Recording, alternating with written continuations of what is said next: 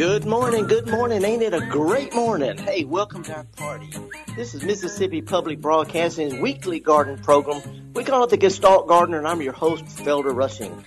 Our program producers are awesome Java Chapman, and we're going to have fun for the next hour or so. I want to give a special shout out to those of you listening by way of podcast from all over the country and beyond, but it's a southern thing. We approach things a little differently. Anyway, coming up today's Chinese New Year party, in addition to a cheesy tune, we're live. We're going to be talking with you in real time about what's going on or not in your own garden. Again, it's a live program, folks, here on MPB. What a beautiful weekend. Sit back, join me in Java. We take a few minutes of news before starting this informal Gestalt Garden party. Ready to get dirty?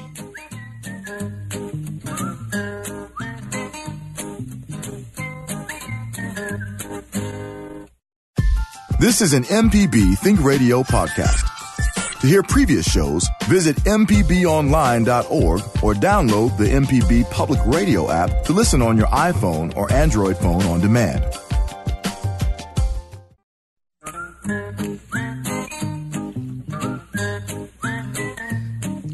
Okie dokie, folks. Welcome back. Again, it's a garden party. Here it is, uh, Chinese New Year, by the way, which started Tuesday. It's going to end with a bang in a few days. Uh, this coming, I'm still still overseas where it's cold and snowy, but on Sunday I'm going to head over to Manchester, which has the largest celebration, uh, Chinese New Year celebration in Britain. They got a really big parade with various groups that going around in dragon and, and other elaborate costumes that chase away bad demons. What's really interesting, they go in and out of the restaurants here, and they they do all sorts of dancing and hooting and hollering and and um, blowing up fireworks to chase away demons. Anyway, it's uh, uh this year 2019, a year of the pig. It's an animal which symbolizes wealth. Hey, if you got some things you want to yak about today, give us a call. It's toll free. I'm I'm here, even though I'm not in the studio. I'm in a studio, uh, and we're going to be talking about gardening. The number is a toll free one eight seven seven MPB ring. One eight seven seven MPB ring. Got the phones wide open if you want to give me a call. Uh, I'm going to talk a little bit about what's going on right now. I've been keeping in touch with, with friends and neighbors, gardening friends and neighbors, and uh, I understand that right now the Japanese magnolias are coming into bloom, uh, which is interesting because um, it's an outstanding tree. It's probably the most colorful thing there is in midwinter. Uh, it, it blooms way before azaleas. Only other things it has to compete with right now are flowering quince, camellias, early daffodils. Usually, when the Japanese magnolias bloom, uh, we get a sudden hard freeze, which leads me to think that maybe they cause a freeze. I don't know. But it looks like we're dodging that bullet, at least for this weekend. It's going to be a pretty weekend. Um, because of the up and down temperatures and the mild weather we're having right now, lettuces and bok choy and kale starting to bolt or go to flower. Not much we can do except maybe eat what you can and enjoy the little yellow bell ride.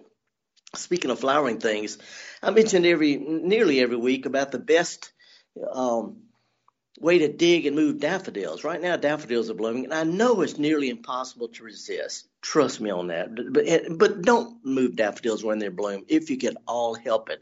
They uh, they'll, they'll skip a year at least. So think in 2020 one before they'll bloom again if you move them while they're in bloom.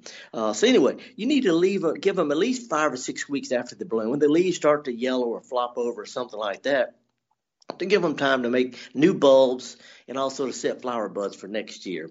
Um, take a picture. Put down a little small market, like a, a little marker, a marble, a little painted stick, or a beer bottle cap, whatever. Make a note wherever it is, and then go back in a couple of months or even this summer. Not only will the bulbs have multiplied and formed a new flower bud for next spring, but nobody will see what you're up to. I mean, if you're like me, whenever you dig a flower that's in full bloom, somebody's going to see you do it and there goes your reputation. Just mark them, make it maybe take a handful of flowers, put it in a vase, and then walk away. Come back later. Better for the bulbs, better for you, better for everybody. Uh, speaking of daffodils, uh, whose Latin name, by the way, is Narcissus. All narcissus are daffodils. All daffodils are narcissus. Even though Aunt Mamie said the white ones are narcissus and the yellow ones are daffodils, or buttercups, whatever. Anyway, uh, I was photographing some winter gardens in Wales this week. I had a really tough time uh, getting some good shots of these early daffodils, which are the national flower of Wales. Um, Tenby daffodils, T E N B Y daffodils, are the, all the yellow And then the Welsh daffodil, the uh, Lenten lily, uh, two tones, different shades of yellow and orange. Uh, ever wonder why daffodil and hellebore flowers hang down? I mean, this is an oddball thing. Maybe maybe nobody really cares, but folks who like to take pictures of them. Anyway, botanically, is to help keep the rain out. Those uh, trumpets hanging down, uh, keep uh, make it where insects can fly in and pollinate straight away and keep water out. Uh, but the myth of daffodils hanging down goes basically like this. And by the way, if you want to call and talk about what's on your gardening mind instead of me just rambling around, give us a call, toll free, 1 877 MPB ring. Hey, so, somebody heard me. Before I get into the myth of daffodils, uh, let's go to Aberdeen and talk to Queen. Hey, Queen, good morning. Hello. Um, from Aberdeen? I think I've got my bifocus set up right. I can't hear anything. Um, we're trying to get Queen on the line. Um, Felder. Okay, uh, it ain't. Yeah, let's so take. it ain't me. Yeah, nah, it's it's not you. You know, we can't put it all on you, man. but Queen well, from between my my bifocals and all, you know. Yeah, Queen from Aberdeen. She wanted to talk about uh, tomatoes, but let's see if we can get her back on the line. Okay, hold on. All righty. Hey there, you there, Queen? Huh. Uh, well, I guess some... I guess Queen Queen may have dropped off. Let's um let's jump to John from Madison. He he he's um online. I know he's on the line, and he wants to talk about his daffodils. Okay, hey John, how are you this morning? Good. Hey, Felder. Listen, somebody at church, uh, a kind soul donated a thousand daffodil bulbs uh, back in the fall, and and we had rain every Saturday when we were supposed to plant them. So we got about 700 of them in the ground, but we got 300 left uh, what do we do with them? Well, have they been stored indoors? Have they been exposed to any kind of cold temperatures, or anything like that? Yeah, they're kind of in the basement. Yeah, but yeah, yeah. they have. Well, the reason I'm asking is daffodils need a certain amount of cold before they'll sprout. That's how they tell time a little bit. So, uh, what I would think about, I mean, what you could do is you could put them on top of the ground they're not going they don't have enough time to grow and bloom and set flowers. So the ones that are left are probably going to be one shot things. What I do is I just set them on top of some dirt, throw some mulch on top of them, just enough to hold them up and let them bloom in place. In other words, just give them a chance, but don't expect them to, to live and naturalize. Okay, so uh, okay, so just chunk them basically. No, no. I mean, let you know they, they, they, every one of them got a little flower right down in the heart. You know, so you know, don't don't waste them. Just you know, enjoy them the best you can. Maybe give them to some kids or something. You know, Sunday school gifts or something like that. But the main thing is, I don't think it's probably too late to plant them in the ground. Is what I'm saying. Expect them to do much for for years and years. So put them in pots or I'll throw them out in an area where you can throw some dirt on top of them just to just see what they do. Okay. All right. Thanks a lot. Okay. Good luck on it. All righty. I wish it, I wish I'd at least heard what Queen's question about our tomatoes is. A little bit early for starting summertime stuff. Uh, here it is, not quite the middle of February. Takes a good six weeks or so to get a decent sized transplant from seed, whether it's tomatoes or peppers and things like that. And um, that, that just puts us up to uh, you know late March. We are not in a rush to plant our summer gardens. You know, we need to wait until after the soil has warmed up, which is well into April. So don't feel like you're in a big rush. Now let's go down to the Gulf Coast and see what Craig is up to in Biloxi. Hey, Craig. Good morning. Hey, good morning. Ah, I wanted to talk to someone overseas, but uh, I, well, here we are. Yeah. Okay. I just planted a hundred foot row of potatoes uh, yeah. And I, I put that black weed guard on it and cut holes in it. And and before I did that, I mixed hay, and and and I tried to mix it in with a tiller. Uh, how would you recommend to plant, you know, a long row of potatoes? Well, here's here, these are Irish potatoes, right?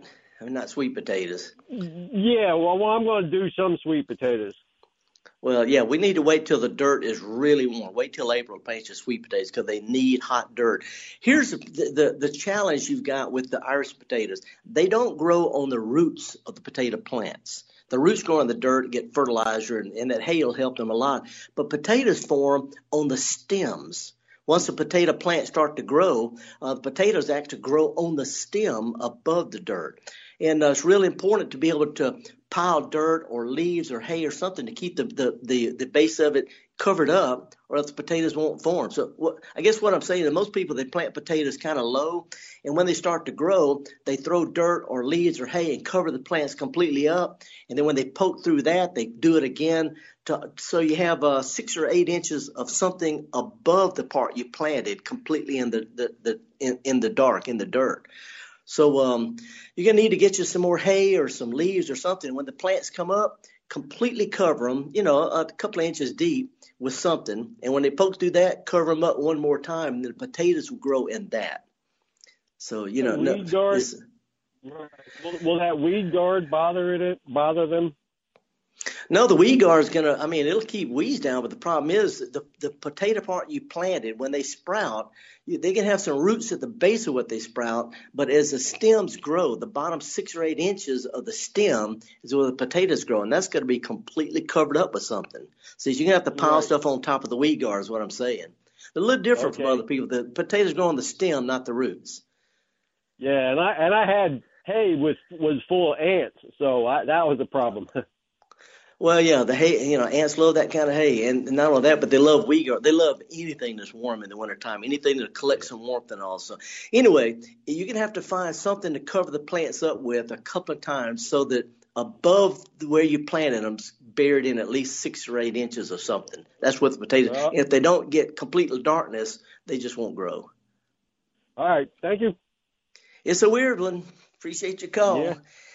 All right. Okay, that was that was Craig from Biloxi. Irish potatoes are a little different. Uh, again, you know, you have to plant them kind of low and then throw dirt up to them. I've grown them in, in containers before. Matter of fact, if anybody wants to give this a try, uh, maybe you got some kids, you can put them in a bucket, put a little bit of potting soil or dirt in the bottom, and plant the, the seed, potato seed pieces, the parts you cut up with the eyes on them. Put them in that, and when they sprout, fill it up four or five inches with hay or leaves or something. And when they poke through that, cover them up again and keep filling it up until they've got, oh, a foot or more of leaves uh, on the bottom part of the stem. And you can grow some decent potatoes in a plastic bag or in a, t- a couple of tires playing on top of each other container. I've done it many, many times. Now let's go up to Lafayette County. Hey, Richard. Good morning, sir. Hey, morning, morning. Howdy. I was wondering. I was wondering. I got my seed catalog with the flowers and the vegetables and stuff in it. Yep.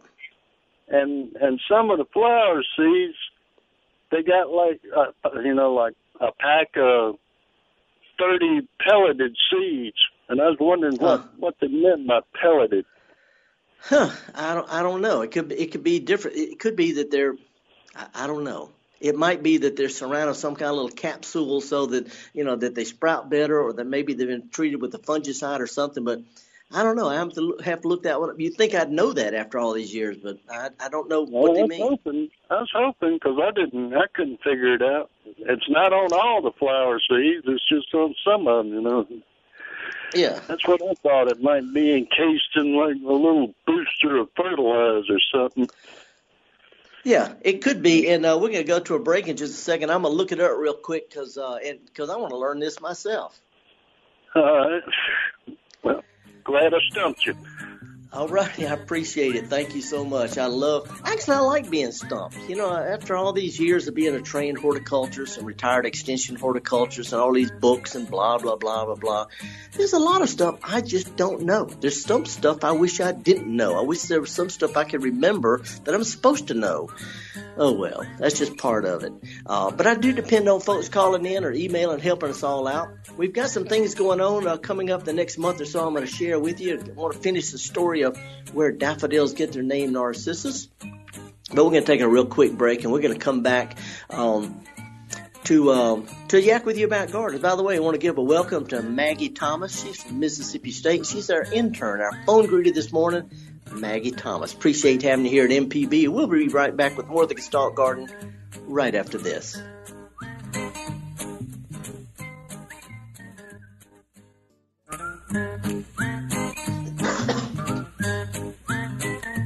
Okie dokie, folks. Welcome back. Horticulturist Felder Rushing. We'll be talking about gardening. You want to give us a call, it's toll free, 1 877 MPB ring. Um, I just found out I was in, uh, little bit online about what is, what does pelleted seeds mean. Somebody said that they're so tiny, some of them are so small you can barely see them, much less pick them up and put them in a certain place. So they put a coating on it so you can so you can plant them easier right where you want them. So apparently, tiny little seeds where there may be a thousand of them in an ounce or put on treated so that you can plant them without them all clumping together.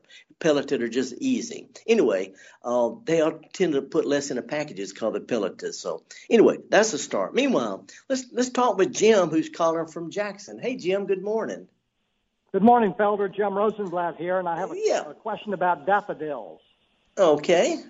Uh, does it harm the daffodil plant to cut the daffodil off and use those flowers, or is it better for the plant to allow the daffodil to mature and die naturally?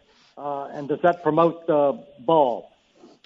Well, it's it's a good question, and uh, to the in, in, nature it doesn't really matter. They're going to do it anyway. But uh, you sort of own to something. If they don't have to spend energy uh, supporting a flower to make it seed and stuff, then um, you know more energy from the from the leaves back to the bulbs. But um, unless you're talking about some really early, some of the early blooming varieties, like some of the paper whites and uh, particularly some of the the jonquils, the little uh, real fragrant small ones, they bloom early enough to make seeds, and as long as you leave those on there, they actually spread from seeds. But uh, it doesn't really matter uh, in the long run as long as you leave the bulbs alone uh, till after the leaves die down.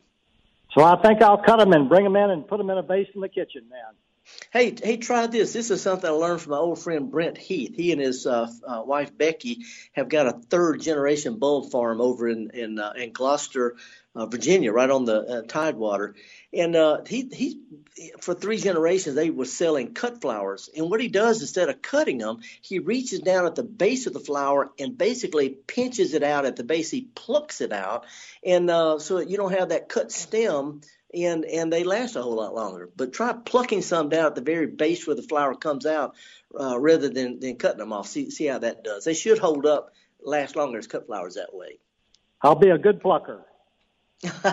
there you go. There you go. Appreciate your call, Jim. Thank you. Now back back to speaking of the daffodils. Uh, Latin name is Narcissus. Um, botanically is to keep the rain out. You know, that's reason to hang down. But uh, the myth of the daffodils go basically like this. Pliny the Elder, by the way, way back, a thousand years ago, wrote that the plant was named for its fragrance. He said, it means I grow numb. I don't know if they make me numb, but anyway, in Greek mythology, Narcissus was the son of a river god and a nymph. By the way, the nymph was named Liriope or Liriope. Um, Narcissus was a hunter. He loved everything beautiful, loved himself more than anything. Constantly broke hearts of everybody who admired him, just broke their hearts. Some of them killed themselves. Must have been some looker, I don't know. But anyway, Nemesis, the goddess of revenge, decided to punish Narcissus. So one day he was getting thirsty from hunting one summer day, and the goddess lured him to a pool where he was leaning on the water and saw his reflection uh, in the water. He didn't realize his own reflection. He fell in love with it. Isn't this great? As if it was somebody else. Uh, unable to leave the allure of his image, he eventually realized that his love could not be reciprocated, and he melted away from the fire of passion burning inside him and eventually turned into a golden white flower. So he stared at his own image so long he pined away and turned into a, a narcissus. How about that? Hey, somebody give me a call so I don't have to keep up with this. I, I can go on and on and on about esoteric stuff. Our number is toll free one eight seven seven MPB ring.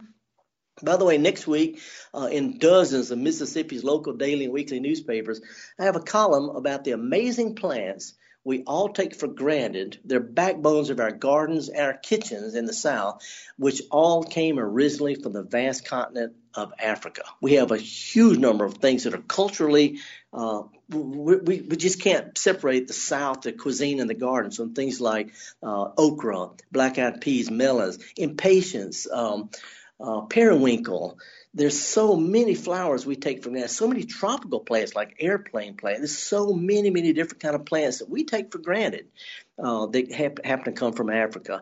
Uh, if you want a list of, I can send you a list. I got a little simple list I came up with some years ago uh, plants from every one of the different continents. So you can send me an email and I'll send it back to you. Garden at mpbonline.org, by the way, is our email. Uh, but anyway, uh, shoot me an email or check with your local daily weekly newspaper. See if the editor is going to run it this week. Uh, by the way, I deeply appreciate how member papers of the Mississippi Press Association gamble on running my weekly columns. Uh, they're partly factual, plenty of how to, and without getting too pedantic about it. But there's a lot of lo- highly local insights. I write every column days before it's, it's run. Uh, so after 40 years of working with Mississippi gardeners, uh, I try to come up with something interesting as well as well. That's what MPB is. It's not just uh, uh, it's think radio. It's not just infotainment. Got some information and some entertainment. Uh, give us a call, toll free one eight seven seven MPB ring. By the way, here's a handful of upcoming events. I don't have anything uh, uh, right away, but uh, on February the 24th, Pearl, Mississippi, just outside Jackson, uh, the United States Navy Band is giving a free concert.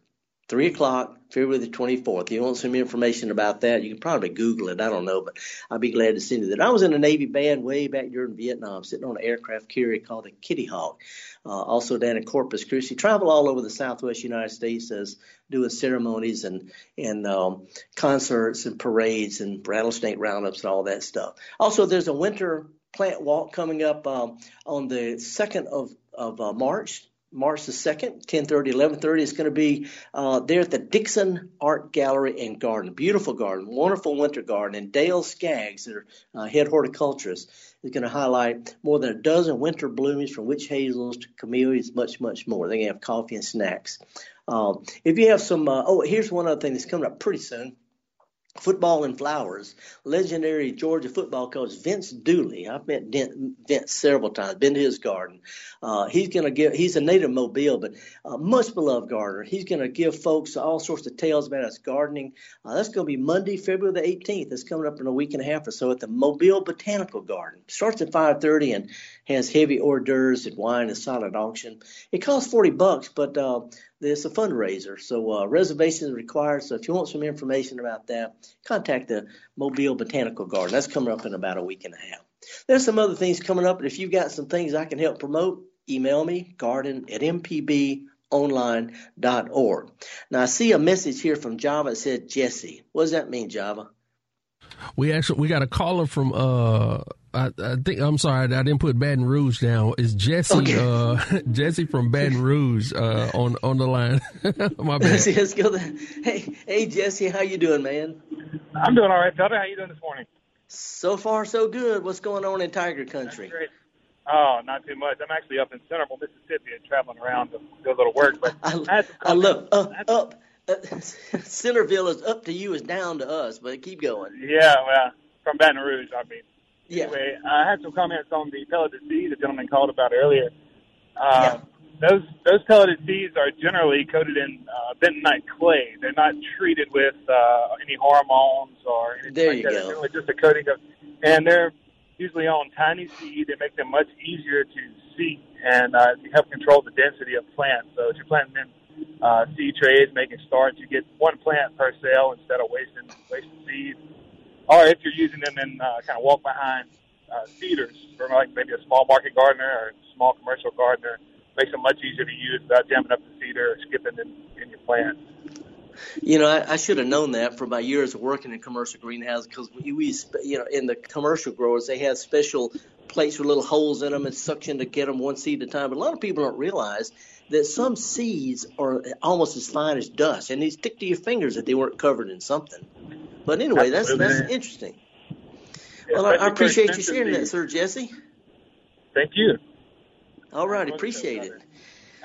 See, see there, I don't really have to know all that much as long as I know people who know people who know stuff who don't mind calling in. We do have the lines open if you want to give us a call. It's toll free one eight seven seven MPB ring. Uh, one of the uh, emails I got this past week, I've got four or five I still got to answer. Um, and I'm going to do that as soon as I get off the air. But uh, Kim Deer wanted to know how to get rid of those gnats that are coming up from her potting soil indoors. This is a real problem this time of year, particularly with people who overwater their potted plants. Those uh, little little gnats, they're fungus gnats. They actually feed on decaying organic matter when it's moist. They're not a problem. They irritate you. It's, you know, it's like fruit flies or something. They don't bite or sting or anything like that, stick in your teeth or get in your ears. But if you've got a lot of fungus gnats, a couple of things. Stop watering as often. Water deeply, but let the top uh, couple of three inches of your potting soil dry completely out. And that'll that'll uh, because they have to have moisture, and also use some kind of mulch, whether it's a coarse bark or chipped gravel or, or marble or something like that. But use a mulch on top of your potting soil, even your indoor plant, and don't water them quite as often. The fungus gnats won't be a problem. Also, take your glasses off; they disappear. Hey, let's go over to Ellisville now and talk with Mark. Hey, Mark. Good morning. Hey, Mr. Felder. Uh, can you hear me? Sure. What's up? Hey, um, the uh, basically the problem has to do with with uh, eliminating horse nettle, and the general situation is this: I have an aunt at the uh, state school in Ellisville, and you know the general situation there is that the patients are adults with big uh, mental limitations, and they train them to better take care of themselves, and so they right. have you know, basically behavior patterns at the level of a toddler. And a behavior pattern, you know, that could come up and it's like my aunt did before they trained her not to do it, is just like reach out for a plant and grab it, you know, and everything and put it in their mouth. And they trained her not to do that. Uh, yeah. like for example, in in one of the planters, uh, two of the planters, there's uh, near her building. Basically, there are these. Uh, I believe they're horse nettles. Uh, help me out here. It, they have like a kind of a lavender star shaped flower and and a uh, like a little tomato like yellow tomato like fruit. Is that is that it? No, that wouldn't be horse nettle. Um, I'd have to, uh, you know, I, keep keep going. I know what it is, but I also got to point out funny. I've got a cold. I, yeah, I've, I've got I'm on cold medication, so I'm not firing on all my cylinders right now. Um, uh, what is it? It's in the. Uh, keep talking. I'll think of it, but it ain't. I don't think it's. It might be horse nettle. I don't know. I, it's something that's in the in the nightshade family, whatever it is. Yeah, yeah, yeah, uh, yeah. Right, right, right. That's what I was thinking uh, of. Yeah, just begging for somebody to try to pick it and eat it and everything. Uh, and, and yeah. these come up, you know, dozens of them, you know, every uh, spring and so on and so forth. I was wondering uh, if there'd be a way to to to keep them from coming up, like maybe crowd them out or uh, something like that. Well, it could be. Most of the time, these grow in really poor soil, but they'll, you know, the easiest way is to use mulch. You know, mulch. You know, I get emails all the time about people wanting to use pre-emerge and weed killers and stuff, but a good thick layer of coarse mulch like bark, it'll keep almost all seed you know, weeds that come up from seed. It'll shade them out. They won't stop perennials that come up from roots, but if it's a seeded plant like that, a good thick layer of mulch is always the best way to go as always. Okay, they've been and done plus, before, about an inch, and they still came up. Uh, no, no, not, not enough. You need to really, yeah, really need to lay it on thick there. Uh, also, these are annuals, and it could be, you know, when they sprout after the ground warms up and they start to sprout, you could, you know, go, if, go visit, you know, one or two good weedings and then some mulch. will take it good care. You can either mulch it before they come up, or else pull them one time then mulch, and that'll pretty well take care of. it. But it's going to boil down to mulching. Sure is. Okay, thank you, thank you so much. I hope you get to feeling better. Uh, well, I, I feel great. I just can't think straight. But I'm not coughing though. I thought you said you said you had a cold. I do, and uh, like I say, the uh, antihistamines have got me kind of woohoo. But anyway, Okay. appreciate it, man. Thank you. Thank you so much. Alrighty, uh, folks, I do have a cold, but that's okay. It's pretty outside. Chinese New Year. We're gonna go go look at some uh, some gardens. I've been out visiting winter gardens. See what looks good in the dead of winter when we sort of take everything not being there for granted. I think we can have beautiful gardens in the wintertime if you see what does well in the winter and put them in groups that sort of like a specially designed garden just for winter. Anyway, I'm horticulturist Felder Rushing. You're listening to the Gestalt Gardener here on Mississippi Public Broadcasting. We're going to take a little bit of a break and hear not a cheesy music, but nice little quiet, little quiet. I was thinking of Hawaii and all this cold weather, and so this guy, uh, probably one of Hawa- Hawaii's most famous singers, um, he gives something that's one of my favorite tunes. Gives it actually two of my favorite tunes. Gives them good treatment. We're going to be right back with more Gestalt Gardener here on MPB. Right after that, I'm going to go get me a glass of water, and we'll be right back. Watch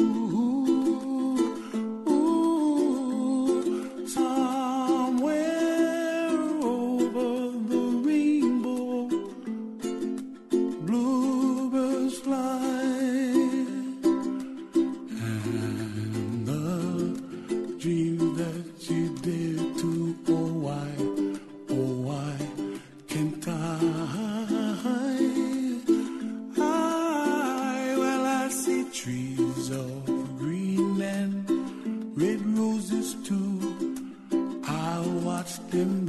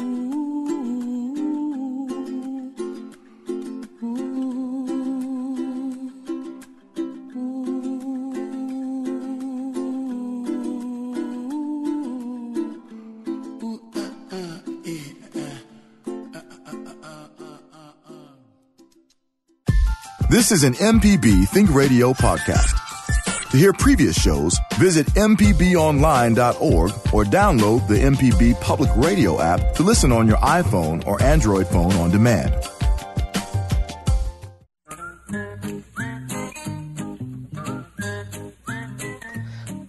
Okay, folks. Welcome back. Horticulturist Felder Rushing. Uh, got a little information on an email, interesting email. But before we do that, let's talk to. I think this is Mark on the road. Is that right? Uh, good morning. Howdy. What's up? My my daughter had just bought a house, and to save a little money, I was going to seed Bermuda grass instead of sodding it, and just need a quick little primer on it. When do I plant it? Do I need to go ahead and lime it now? Uh, do I need to plant um, a, a, a name variety or just use common Bermuda?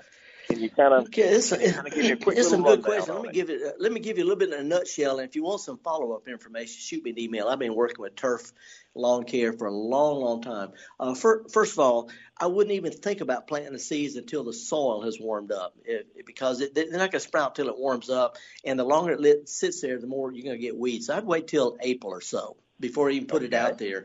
Uh, you know, even, even later April. And then when you sow the seeds, the important thing is seed soil contact. If you got a bunch of weeds out there, you might want to mow it real close and, you know, just let, let the, the clippings dry down a little bit because contact with the dirt is real important for those tiny little seeds. Uh, the only one I believe you can get seeds for is common Bermuda. Most of the hybrids uh, don't don't go to seed; they have to be grown from you know divisions and things like that. So common Bermuda is going to be your best bet, which is good because no matter what you put out there, it's going to get infested with common Bermuda sooner or later anyway. But uh, Okay. anyway, seed, seed soil contact is important. Uh, when you, you said about lime, have you had a soil test that says you need that, or just heard it, or what? I have not. I have not done anything to it except I've been getting put a sand out and raking it smooth now. Yeah. Well, what, what, where do you what, what, where does she live? What town? Uh, in uh, Saltillo, near Tupelo. Okay, yeah. Yeah, I don't think you're going to need any lime. Matter of fact, a lot of the soils over there, depending on whether they're still still in the prairie or whatever, but most of those soils are either alkaline or neutral. That's not that big a deal. Uh, but the main thing is get the seeds out there, and uh, if it's possible, to go out there and just sort of shake some hay or some straw, something of just real, real light, like pixie sticks. If you get a heavy rain, instead of the seeds floating around everywhere, they'll hang up in the in the mulch. If it's a big area, it might not be practical, but uh, that's the reason they blow seed and hay out on the on the roadside. If you can wet the seeds down, don't have to be water, but just wet the seeds down every day or two for about a week, they'll come right up. And once it Got it. You know, skip, you know, don't keep them wet. Let those roots grow down deep by giving it a little bit more water, less often, to where, you know, within um, oh three or four weeks after sowing it, you know, a good soaking every week or two is about all they're going to need to get started. And let's wait Good. till um, let's Mark, let's wait till after the, the the grass is up and been mowed before we give it any fertilizer. And uh, what what I Okay, would use. Yeah, I mean because it doesn't need it until before then. You know, until it gets got it. growing and, and you know it can actually throw them into a lot of top growth and slow down the roots. So let's wait till it's been up and mowed, and then use either what they call a new lawn starter or a winterizer. Believe it or not. Or Okay. centipede food. A centipede food would be a good one. We want a slow acting, long lasting type of nitrogen and a little potash to help them grow roots. So centipede food or winterizer is a pretty pretty much the fertilizer I'd use this first year. And then uh, good. I would not water it more than every uh, uh, week or two. Really good and deep to try to get those roots down deep quick. And you know, I think uh, common Bermuda is almost as pretty as the hybrid. I mean, if you got it a good thick lawn of it, it's not that much difference to me. Yeah. Well, the keys to a thick lawn is is to, is to mow regular. Bermuda likes to be mowed close. It's the only grass that likes to be cut kind of close because it has those runners from the from the underground uh, stems. Right. Okay. Um, little bit of fertilizer. Uh, every now and then, don't push it too much, and try not to. wa- If she's going to water, no more than every week or two. Got it. Yeah. Thank you very much for your help. Well, that's a, that's the start. If you need some more, shoot me an email. I will. Thanks a lot. All right, appreciate it. Let me see here. I got an email this past week from Jeremy. Jeremy's calling from down in, in Beaumont, uh, down in s- south central Mississippi. He said he has some pawpaw trees in large containers, been growing uh, from rootstock for about six or eight years in big containers, which is interesting because pawpaws make big trees. I was raised with pawpaw, and they're all down along the Pearl River, all the way up into the Midwest. Anyway, he said their slow growing seem to be doing okay, though they haven't produced fruit yet. And by the way, Jeremy, I don't think they're going to do well in a container. These are big, big native trees. Uh, anyway, he said I've read that pawpaw trees need a certain number of cold days a year before they start producing. Uh, which means that South Mississippi not, not might not be ideal for them uh, because of the modern winters. Question is, oh, okay, before I get to this question, was interesting. Uh, it's not cold days; it's hours of above freezing but below 45 when it gets down below 45 or above freezing, that's chilling temperatures. And that's how a lot of plants count time. They need a certain number of chilling hours before they flower right. Cherries need a thousand or more. It's reason you don't see many cherries in Mississippi. Uh, pawpaws need anywhere from 400 to uh, seven or 800 to, to do well. So you could get pawpaws in, in Beaumont. You know, Beaumont's not that far south. Uh, but anyway, 400 degrees uh, excuse me, 400 chilling hours. A normal winter, we might have that. But anyway, his question is, can I fake out the trees by dumping ice cubes in a pot during the winter month?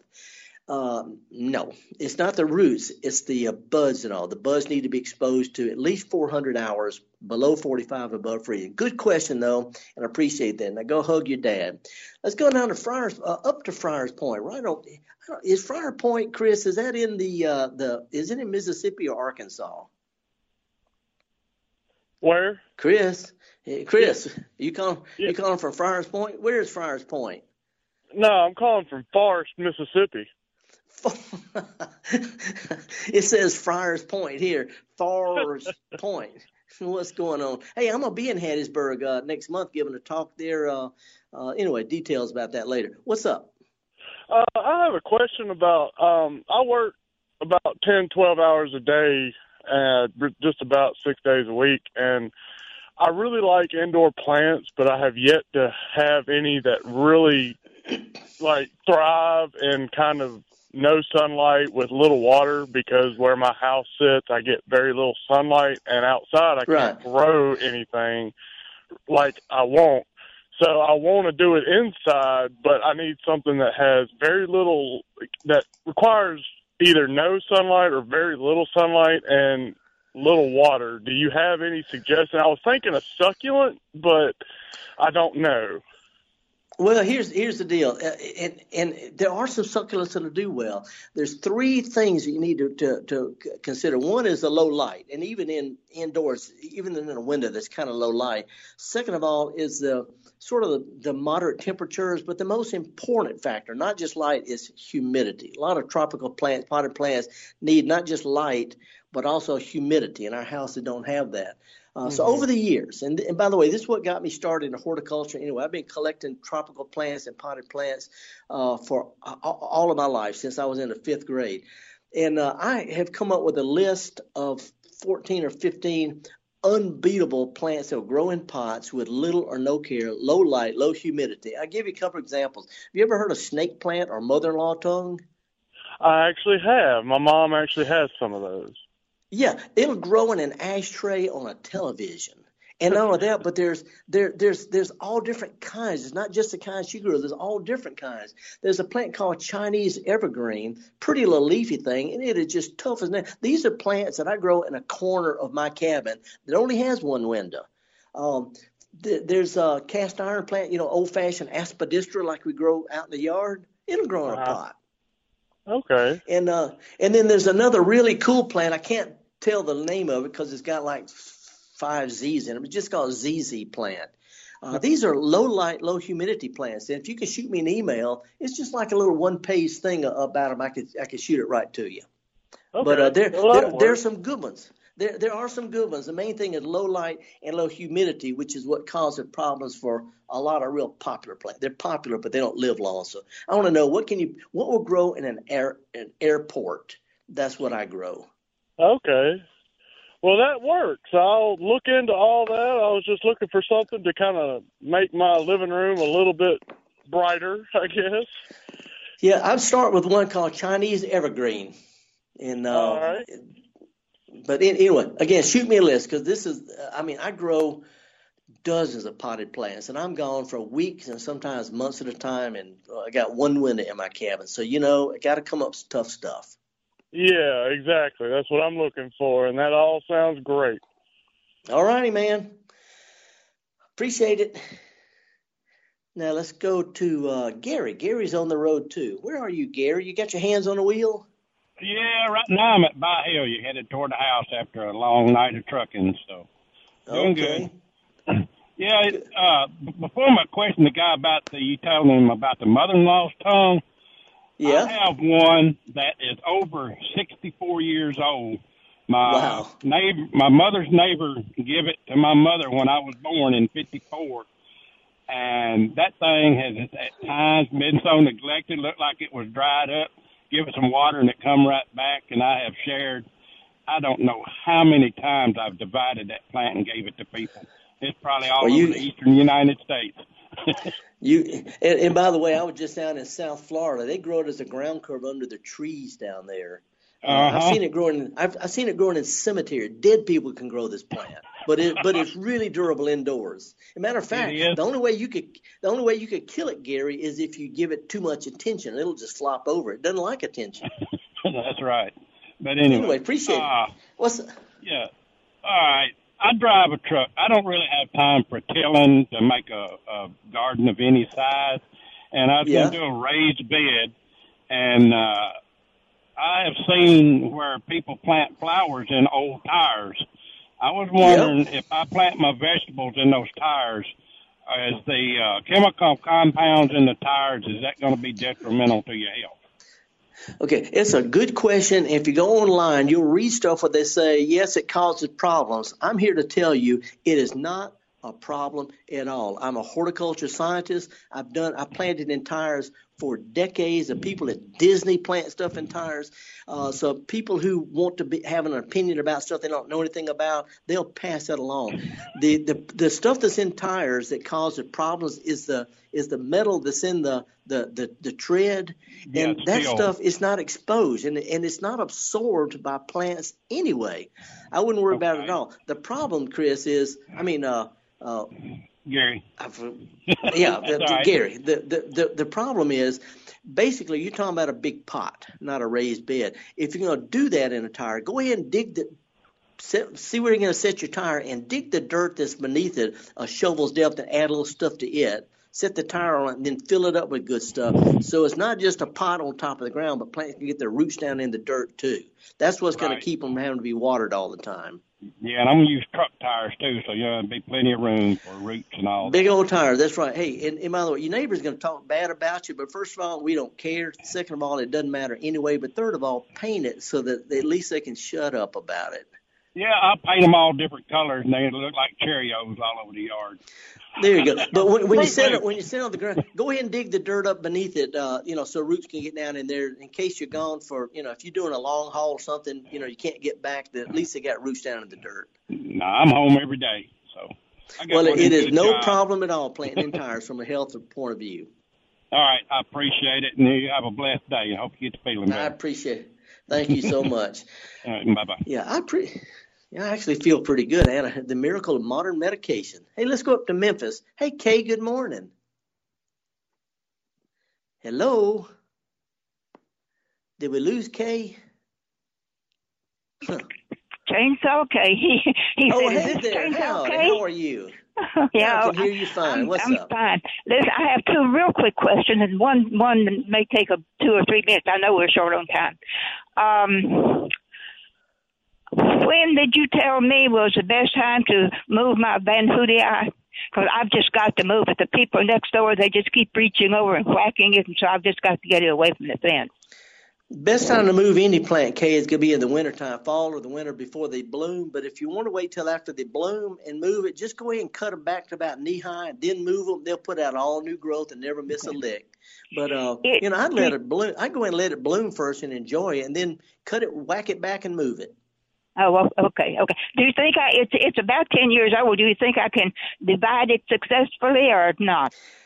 It's possible, but uh, uh, you know, because that's a really tough plant. You know, all the different spireas, the Van Hoodia, different spirea, they're really durable plants. But uh, again, if you can divide it, I would definitely cut it. Won't be any leaves left on it, but cut it back to about knee high. Dig it up, divide it, move it. They'll sprout out without missing a lick. Okay, okay. All right. Thanks. One real, really quick question. Did you ever know a J.L. Cooley out of Jackson County agent? Mm, nope. Of course, I've been retired a while, and I work mostly with the horticulture stuff. I, I didn't yeah, work well, he, with the he's agriculture. been he's been dead for a while. So anyway, Well, no, he was my he was my uncle. He was my uncle. Okay. So you Uh, come the by Nashville. Well, listen, we we appreciate it, Kay. Thank you so much, and stay warm. Okay, I'll I'll call you next week. I, I have another question, but it'll it require some discussion. So Okay, well, there you go, Okay, Appreciate it. And I think we got time to slide down to uh, Pike County. John's calling from Magnolia, which is the county seat of Pike County. How are you, John? Uh, fine, Mr. Bell. How you doing this morning? So Uh, far, uh, so good. Uh, I set out some uh, cabbages in in December, and they still ain't headed yet. Yeah. What's what what their problem is? A couple of things. Cabbage and broccoli and those kind of plants, they actually grow better in cool weather, not cold weather. So when it gets really hot or really cold, they tend to shut down. They're, they're native to long, cool seasons. What happens if you set them out here at, a little bit late in the fall? If they don't produce before before winter, uh, the little cold spell sets them back a little bit.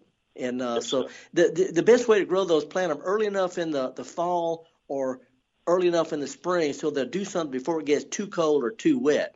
Uh, The the other thing is uh, some people have success planting them, you know, going over the winter if we have a mild winter. But the other thing is when you get plants next time, John, go with the smallest plants, the little bitty ones, haven't had time to get all tough and woody in the pot. Those rarely head back up. So little Right. plants get a little bit. I mean, you can start planting more sometime later this month.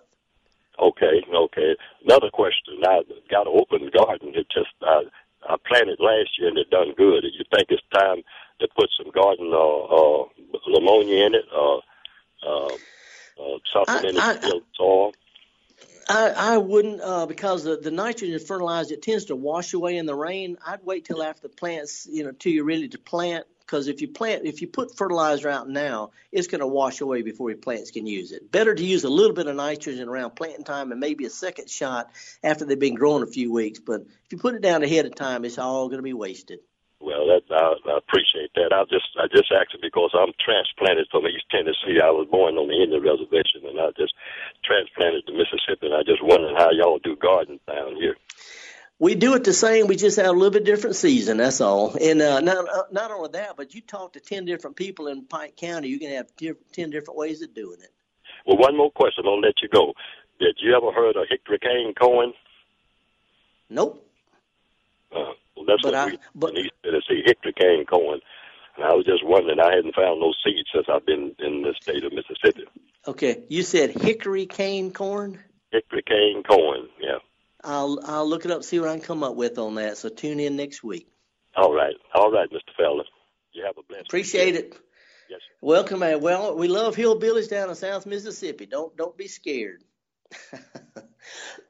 there we go. That's my first cough. I've made almost an hour without coughing. It's been great, folks. Um, there's all sorts of things going on. Starting in March, I'm going to be giving talks from Mobile to Meridian to Macon to Clarksdale. My first talk of the of, of February is going to be up in Clarksdale at the library. Uh, got a lot of that kind of stuff. Plenty of time to talk about that though later. If you've got some events I can help with. Or if there's any kind of question you've got or comments, want me to get a little bit more information, shoot me an email. It's real easy, garden at mpbonline.org. The Gestalt Garden is production of Mississippi Public Broadcasting. My producer is a laid back but hard-working Java Chapman. We appreciate having um, uh, Maggie Thompson, T- Maggie Thomas, I'm sorry, from Mississippi State as an intern. I've been your host, Felder Rushing. We're going to spend a week or so recuperating, thinking about ways we can share for all of us to get together here on this garden party at MPB. Like we say, take a kid to a garden center, take them outside, wiggle your fingers in the dirt or the leaves, explain something to them because it's important that we raise new kids knowing how to do what we do best, and that's get dirty. See y'all next week.